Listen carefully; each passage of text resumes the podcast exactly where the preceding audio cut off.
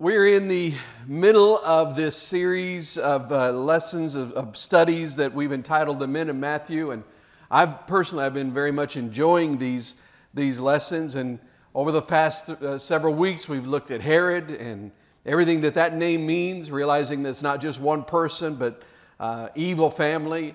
Uh, we've talked about four fishermen. Anybody remember the four fishermen? What? Somebody shout out their names.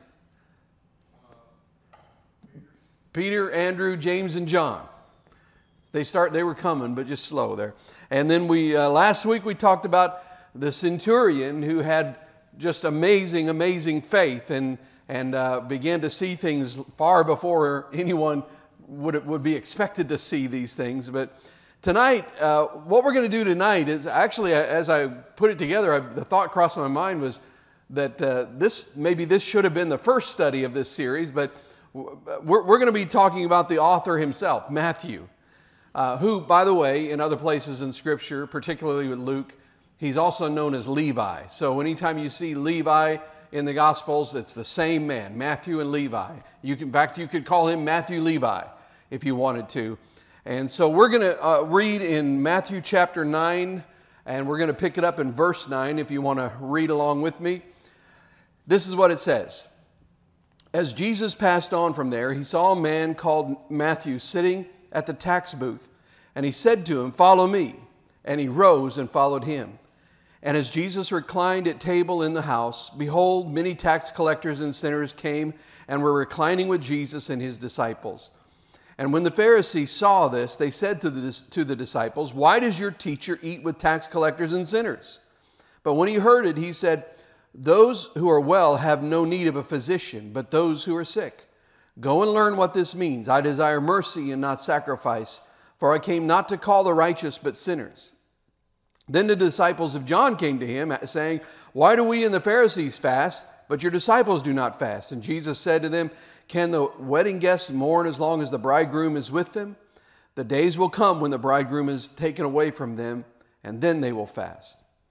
And that's what we're going to, we're going to be looking at Matthew tonight. And there's, uh, there, we, we were going to talk about a few different things, but uh, I want to start by saying this. I once heard a saying, uh, uh, well, I was going to say this. I, if I were going to pick a title for this, I, I would probably name it Your, your neighbor, Friendly Neighborhood I R S Man. Uh, that would be the title of this study tonight. But I once heard a saying about, about the three great lies, three greatest lies in the world. You know what the you know what you want to know what the three greatest lies in the world are? No, the first one is this: the check is in the mail.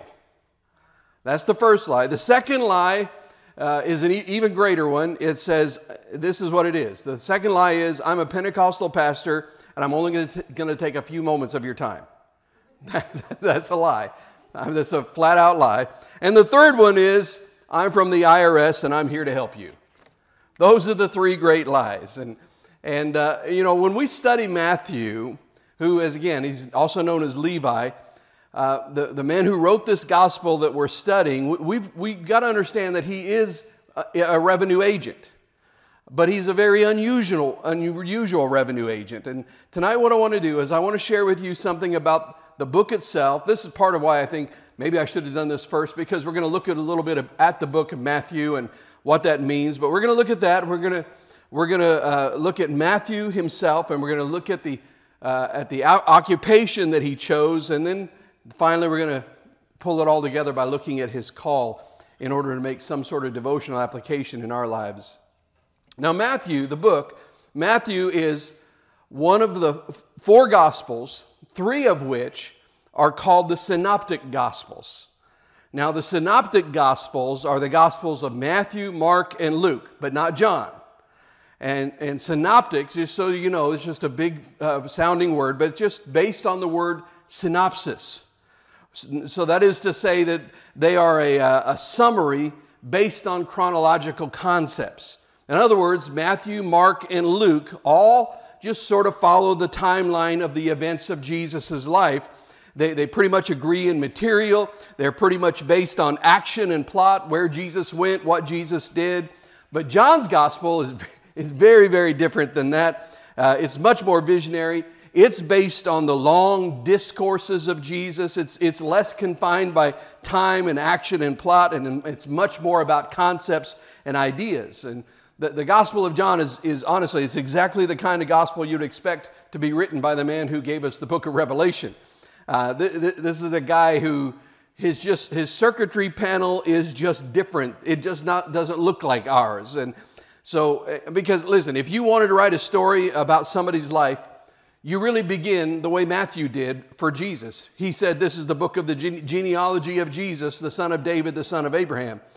John, however, begins with, "In the beginning was the Word," and you you read that and you go, "Yeah, well, what's that all about?" And, uh, and John is very, very different from Matthew, Mark, and Luke. But Matthew, Mark, and Luke, that they're called the synoptic gospels because basically they're based uh, on a synopsis of the life of Jesus. Now, now Matthew and John, out of all the gospels, think about this. I don't know if you ever thought about this, but uh, Matthew and John are the only two apostles who wrote gospel accounts. Mark, we know, he, it was written probably written by a young man named John Mark, and And most likely what he wrote down was told to him directly by Peter. So Peter had a very strong hand in writing it, but he didn't himself write the, the gospel. And then Luke, we know, was written by the man named Luke. He was a physician and co-worker of the Apostle Paul. And he also, you probably know, also wrote the book of Acts. The, the word gospel itself, it means good tidings or good news.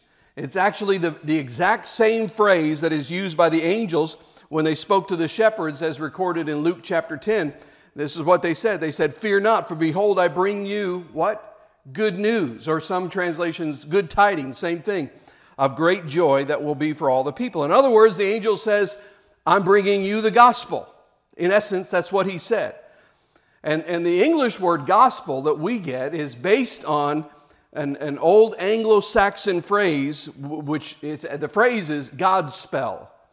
And and the word spell in the ancient Anglo-Saxon is is their word for word. So it's just God word is what it says. So so that's what the, the, the kind of a little bit about the Gospels and what that means. But Matthew, as the, as the apostle, Matthew the book is the only synoptic gospel written by an apostle.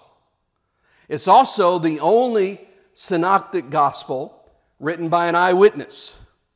It is thoroughly Jewish in style, content, emphases, and issues. Matthew was a Jew writing largely to Jews, writing largely about a Jewish event. It, it is thoroughly Eastern in its style, content, message, and thought, uh, and with the issues with which, with, with which he is dealing. It is not a Western style gospel. And by that I don't mean, you know, with the guns, six guns, shoot him up. I'm talking about Western civilization. Luke was, because Luke was written largely for Greeks, so it has a much more Western civilization type feel. And Mark also has a Western feel because it was written largely, has a Roman flavor to it. So when was Matthew written? Well, Matthew's gospel was probably written before A D seventy. Now, I know if you read modern scholars, there are some out there that will disagree with me on that, but I believe I have very good evidence for that. It's, it's a very simple observation. Matthew's gospel uh, uh, has more accounts of Jesus talking about the destruction of the temple than any other of the gospels. We know that historically the temple was destroyed in A D seventy. If, if he had written it after that, based on the way Matthew wrote things, I believe that if he had written it after that, he, he would have said in the text, "Indeed, this prophecy was fulfilled when the temple was destroyed." Because that's what he did over and over again. He would say, "This event happened," and he'd say, "This was to fulfill the prophecy," and he would quote the scripture from the Old Testament. That was what he did over and over again. So if the temple had been destroyed when he wrote it, uh, he would very, it makes sense that he would say, "This was fulfilled by uh, by by the Romans," you know, this this point in history. So he makes, but he he makes no reference to it in the narrative of, of uh, he makes no reference to the destruction of the temple in the narrative. Therefore, I believe Matthew is actually one of the very earliest of the Christian writings. Therefore, we, we let's sum it all up. We have this Jewish book written by a Jewish man for Jewish people. It's a synoptic account of the life of Jesus. We have a book written very early in the life of the church. We have a book written by an eyewitness. It's one of the four gospels written by an apostle. So that just sort of sets the scene, a bit of an introduction. Now, now let's look at the man. Who is Matthew? Who is Matthew? That's a good question. Now, I'm going to tell you some things about him that you're going to say, why in the world would you say this? But you'll understand it more when we talk about his profession. Who is Matthew? Well, Matthew was a man who worshiped money. Matthew, before they're talking about before he met Jesus, he was the quintessential materialist. And you cannot understand the years in Matthew's life before his dramatic encounter with Jesus unless you understand the character and nature of the materialist. Let me give you that. The, the materialist begins with a dream. That dream may be thoroughly materialistic, but it is a dream nonetheless. The, you know, the luxury car, the, the, the bigger house, the, the, the massive mansion, success, fame, glory, what, whatever it is. But he, he begins with a dream out there somewhere. And at first, for the materialist, money is a means to an end. However, the means corrupts his soul. The corruption of, the, uh, uh, of greed steals from him then the joy of his own dream, so that, so that the death of delight in his dream waits for him when the dream is finally his. Let me give you the progression and give you a little more fully. It begins with a dream. I want a mansion. I want a, I want two luxury cars. I want lots of expensive things. He wants all of that. That's the dream. Now, I'm not saying that that's a worthy dream. It's not a worthy dream, but it's a dream nonetheless, and that motivates him. And he begins on the path toward the dream, saying that, that, that saying to himself that money is the means to an end, a means to get the dream. And he begins to pursue money in order to have the dream. However, as he begins to accumulate the means toward his dream, he eventually decides that the means is worthy of his adoration. He begins to worship the means to his dream. So it begins to soak into him, corrupting his spirit. And the, the, the destructive power of greed begins to take hold of him, so that by the time he reaches his dream, he, he, he arrives at that place where he has the luxury cars, he has the mansion, he has the power, he has all the wealth that he wanted, but, but now all of the joy is gone out of it because he has become hardened, tough, cynical, cruel, and unsympathetic. unsympathetic. His attitude toward other people's suffering is, well, that's just tough. You, I made it, you make it. He sees everything through the veil of materialism that has so absorbed his life. This is the downward cycle of thinking that, that, that we can use the means as an end, to, to an end.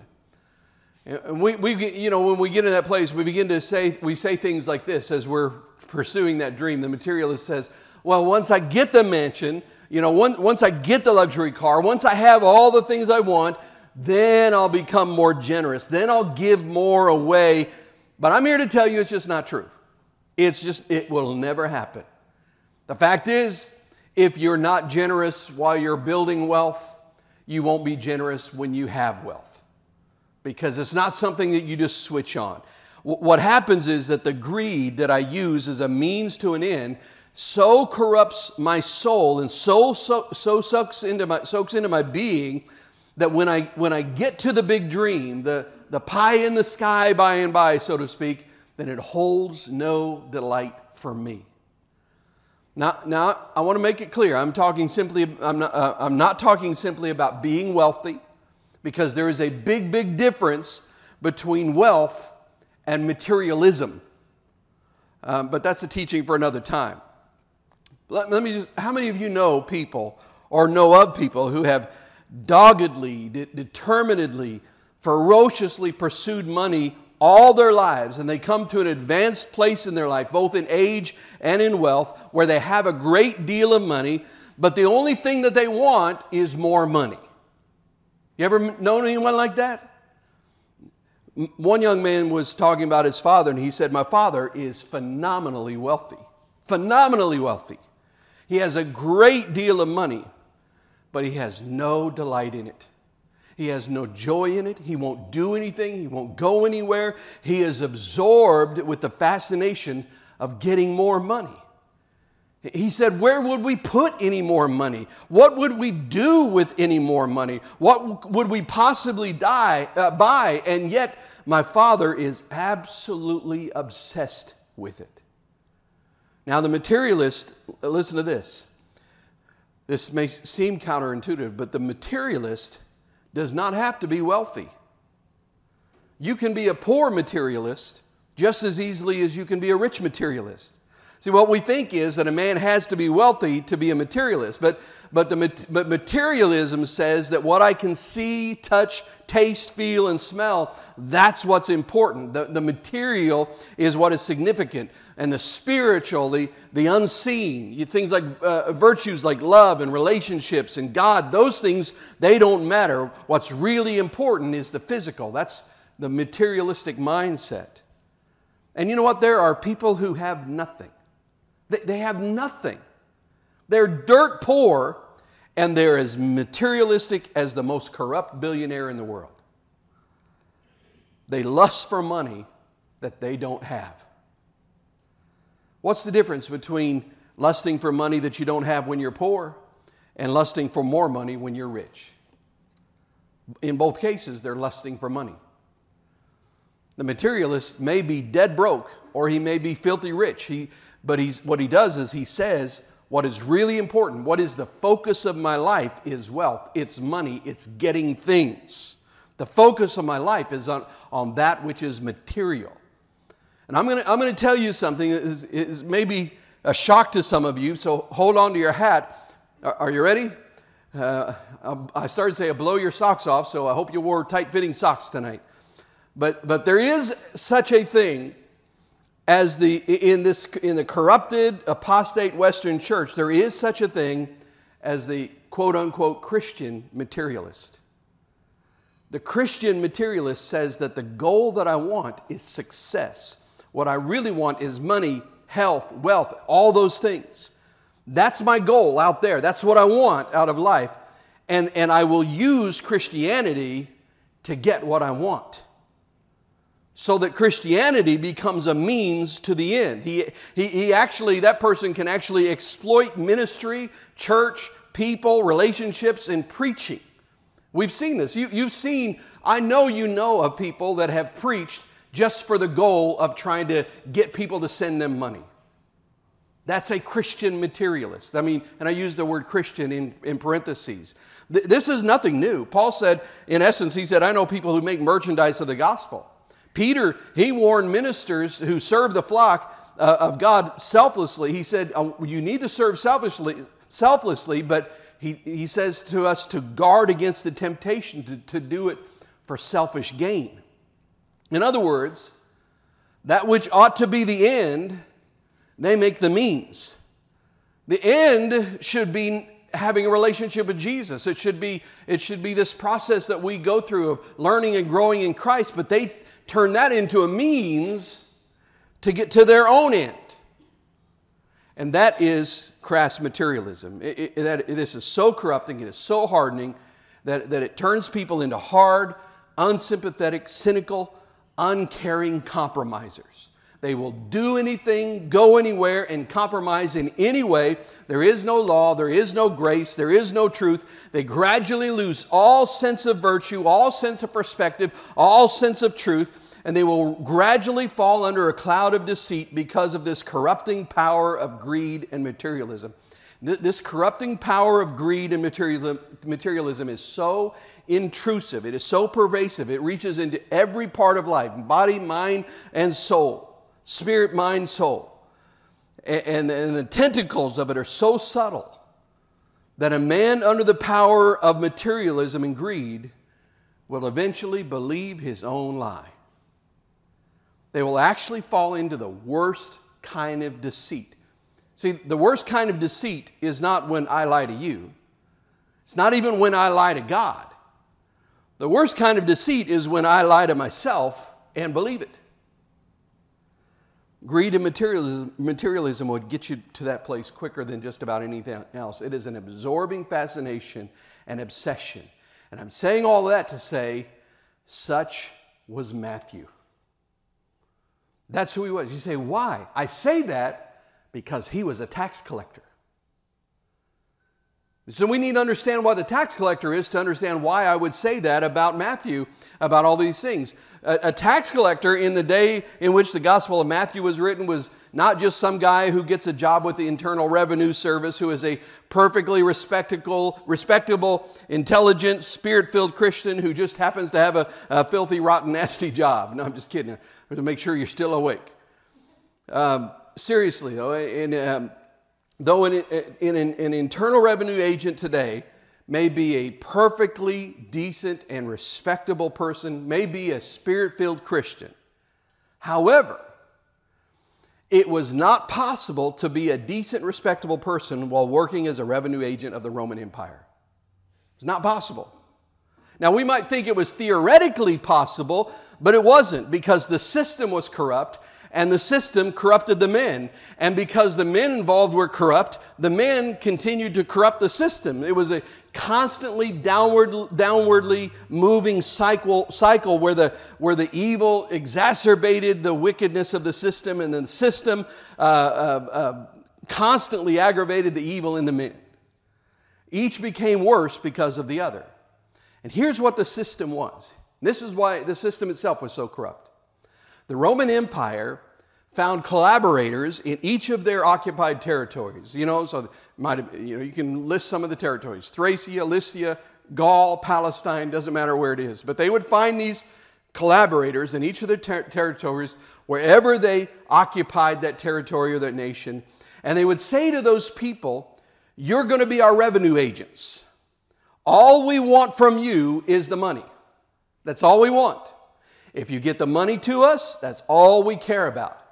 Now, how much money you keep for yourself is of no concern to us. How you get it is meaningless to us. However, we want the money.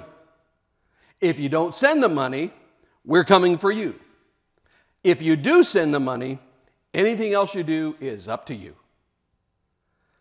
Now, a person might hear that and say, well, all right, well, I'm going to do it, but I'm going to be proper in this. I'm going to do it the right way.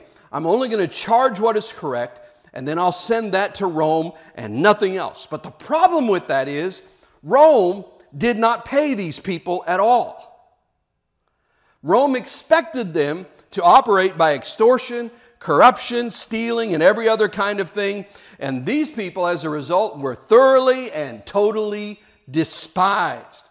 They, they were collaborators. They were the Jews stealing from the Jew in order to fund this occupying army of Rome, in order to fund their oppressors. They were, they were the Israeli who was extorting money from the Israeli in the name of the Gentile power that dominated, dominated the nation, and they were doing it with legal impunity in, in, in, and in such cutthroat evil that if the families couldn't pay their taxes, they were levied fines on top of the taxes, and then fines on top of the fines, and then fines on top of those fines, until finally the entire family, father, mother, children, everyone, would be sold into slavery, and the price that was paid to purchase them as slaves would go to pay their taxes.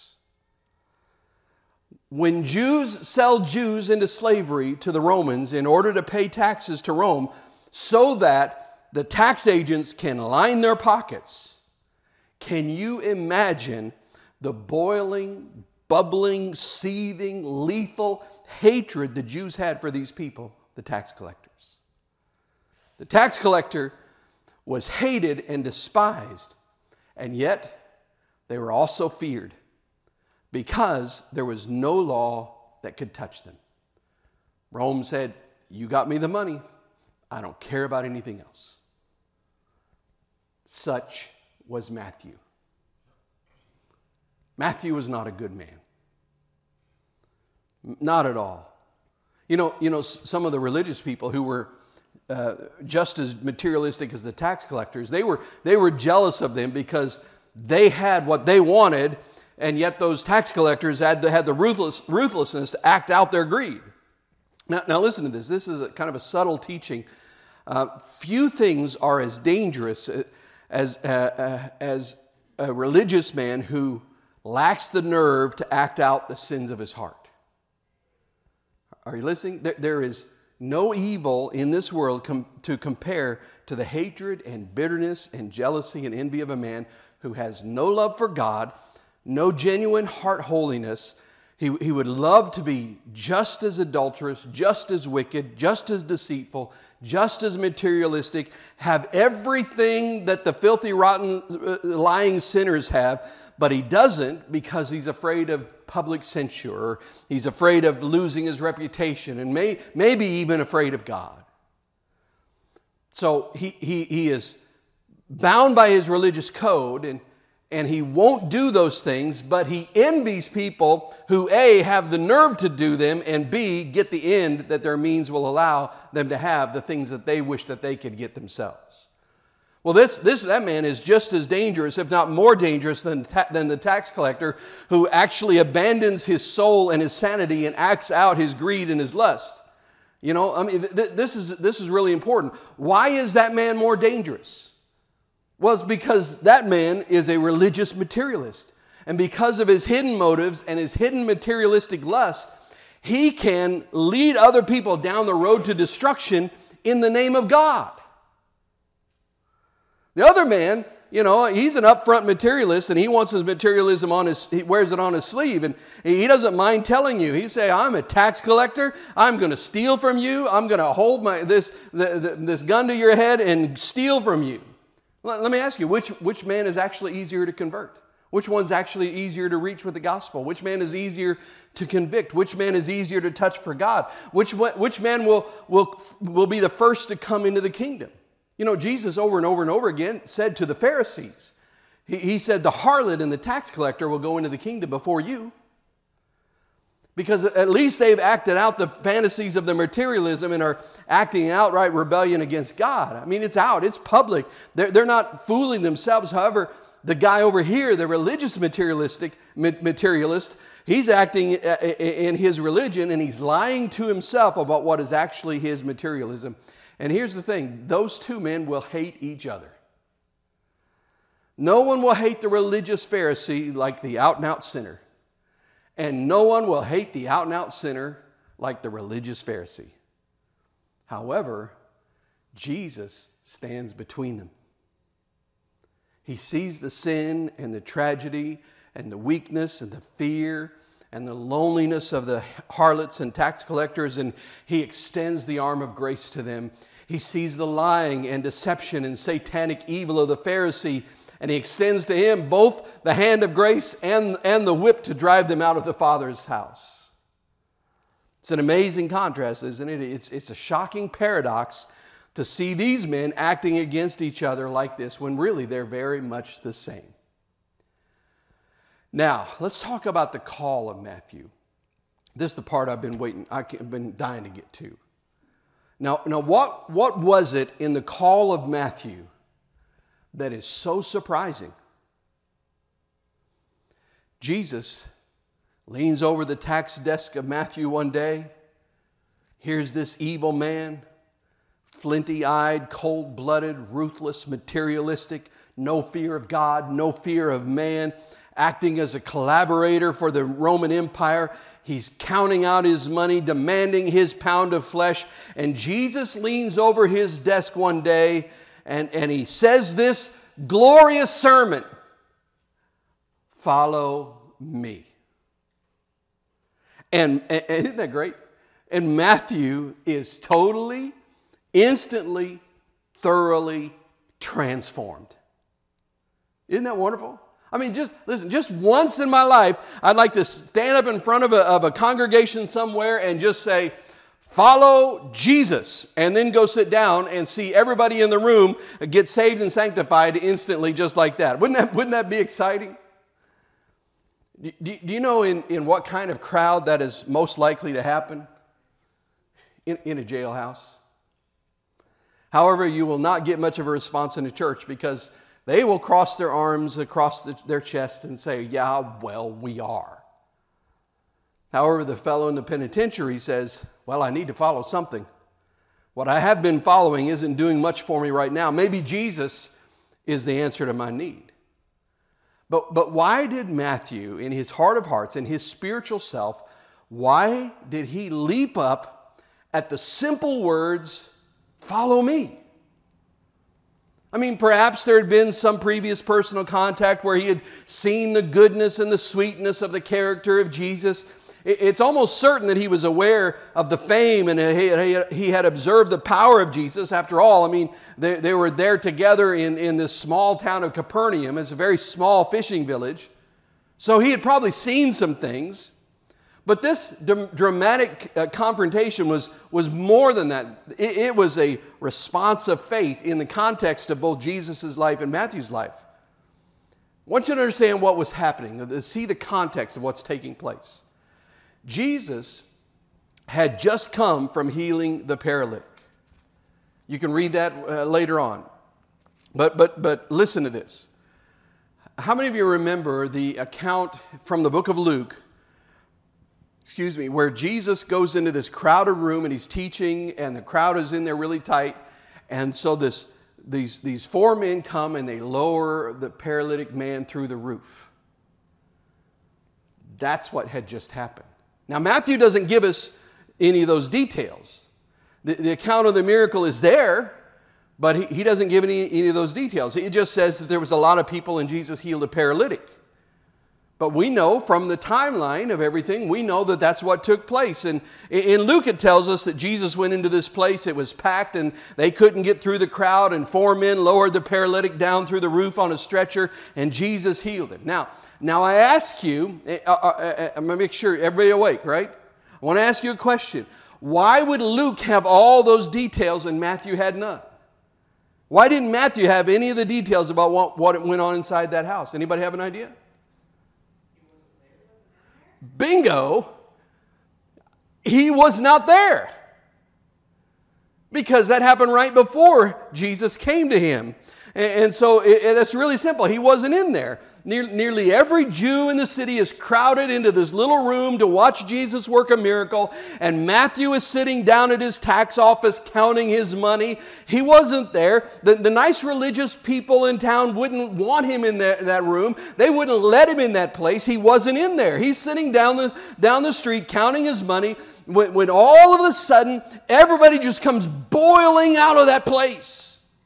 And remember, it's a small town. This is probably very close to him, just down the street. And, and, they, and they come boiling out of that house, and, and they're all yelling, "He's healed! He's healed! He's healed!" And this guy comes running out, and he says, "I can walk! I can walk! I can walk!" And as he comes past Matthew's desk, Matthew kind of recognizes him. He says, "What? Well, aren't you? Who are you?" And the man says, "Don't you recognize me? I'm the, I'm the guy who was crippled." And Matthew says, "Well, what happened?"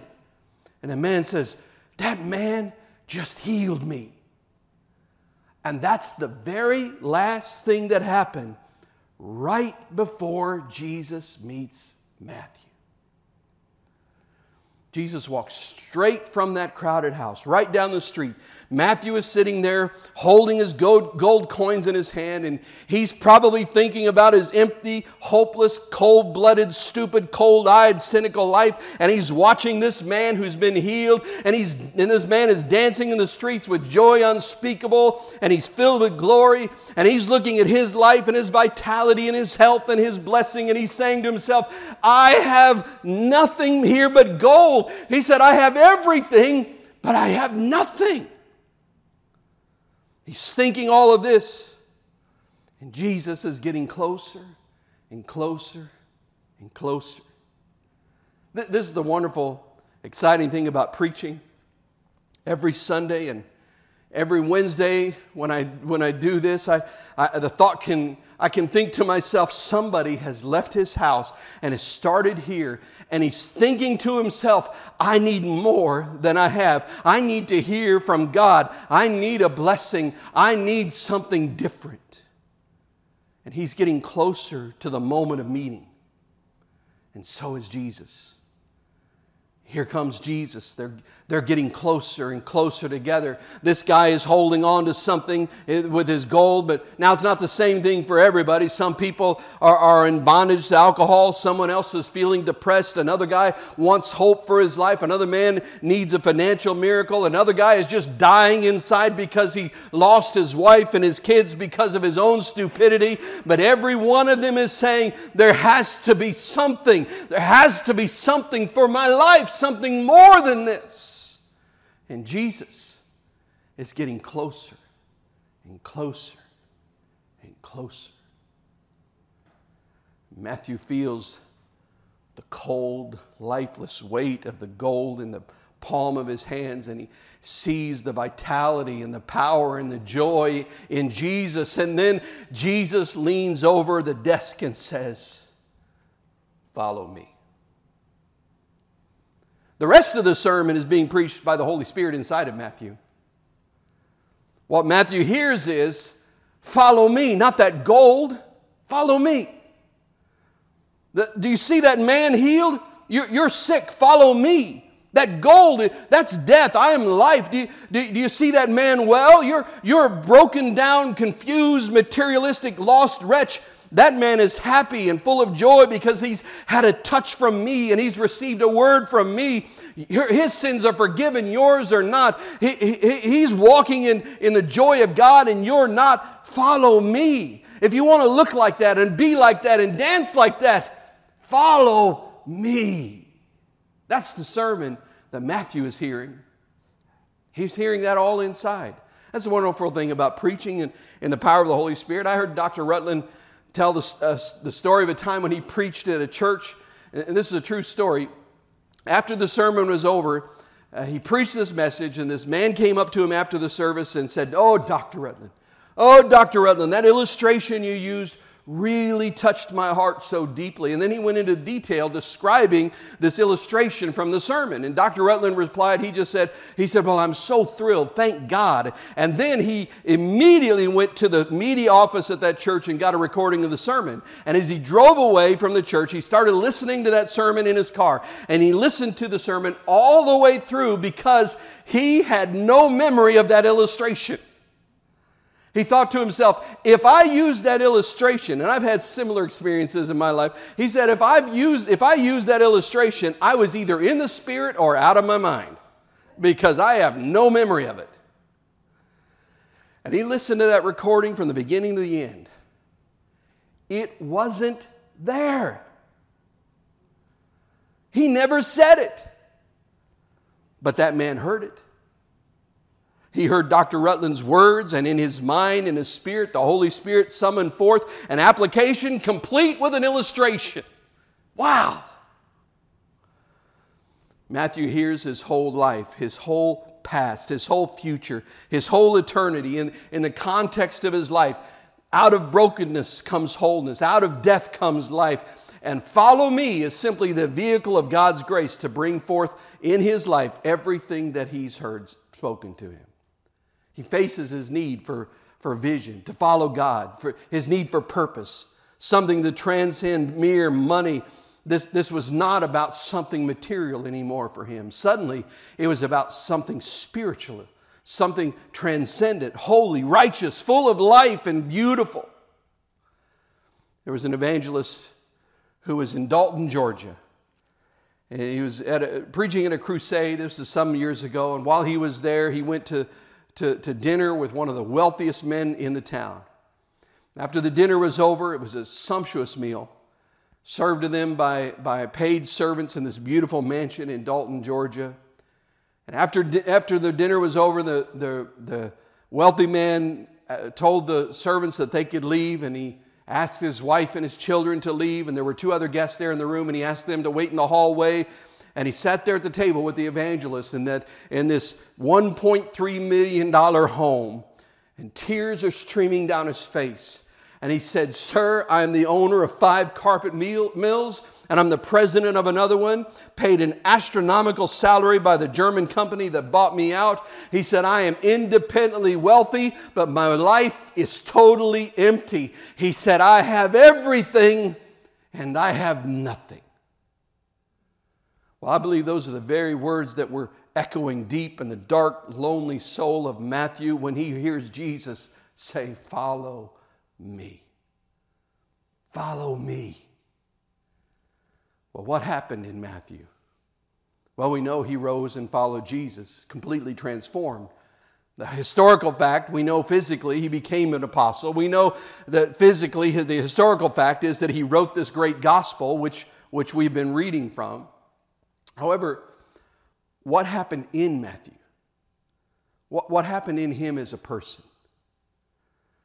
Listen to this. Matthew, from being an arrogant, cold-blooded materialist, became a humble man of God, a humble man of the Spirit. Let me, let me show you what, why I say that. In Matthew's account of, uh, of his own call to salvation, which we've just read in the ninth chapter of his own book, he says that, that the, the, the man himself, he says that he rose and followed Jesus. That's all he said, right? We read that. That's all he said. He rose and followed Jesus. In Luke's account, he tells us that Matthew rose, left all, and followed Jesus. Now, what's the difference? Well, in Matthew's account, from his own heart, he says, I've left nothing. I've left nothing. I'm free of the things that were killing me. I've left nothing. However, to look, Luke, it looked as if he had walked away from much. In Matthew's account of his conversion, it says, and, and as Jesus reclined at the table in the house. That's all it says, right? In Luke's account, listen to this. It says, and Levi, or Matthew, made him a great feast in his house. To Luke, it looked as if he had made a glorious demonstration of this new generosity and love which had flowed over his life. He expended a great deal of money, and Matthew made him, and Levi made him a great feast in his house. The emphasis on Luke's sentence is on, is on whom? It's on Matthew or Levi. And Levi made him a feast in his house. In Matthew's account, he doesn't even tell you whose house it is. He says, and Jesus reclined at, at table in the house. In the house. See, the Matthew, Matthew said, the minute I looked into his face, the, the minute I heard him say, follow me, it wasn't my house anymore. It was just the house. I didn't make a great feast for him. Because wherever he, wherever he sits down, that is a great feast. He prepares a table for me in the presence of my enemies. You see, the subject of every sentence in Luke is about Matthew and his story, but the subject of every sentence in Matthew is Jesus. In Matthew's account, it says, many tax collectors and sinners came and were reclining with Jesus and his disciples. Listen to that one more time. Many tax collector Uh, tax collectors and sinners came and were, were reclining with Jesus and his disciples. Look at the way Luke records it. He says, there was a large company of tax collectors and others reclining at table with them, meaning Jesus and Matthew. Again, the focus is on, is on Jesus and Matthew, the focus of that sentence. Matthew leaves himself out. And this is not false humility. Suddenly, the, the focus and the center of his life is no longer himself. The center of Matthew's life is now Jesus, so thoroughly that his humility is, com- is completely and perfectly genuine. He's absolutely captivated with Jesus. Andrew Murray, a great author, he wrote, and preacher, he wrote about the essence of real humi- humility. Listen to this. He said, the essence of, of real humility is not that a man would deny the greatness of his works, but that he would admit the greatness of his, uh, greatness of his works and would take no personal vainglory for it. Andrew Murray said, the most humble man in the world could build the greatest cathedral in Europe and know that it was the greatest cathedral in Europe and take absolutely no personal glory.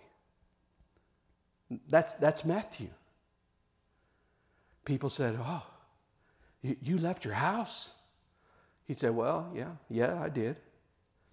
Well, you, you prepared a great feast. You, you, you immediately opened up your hands and became generous where you'd been stingy. You, were, you became giving where you had been grasping. And he said, well, yes, yes, I did. They said, oh, you must be a wonderful man. And Matthew, hearing that, would just chuckle and say, no, no.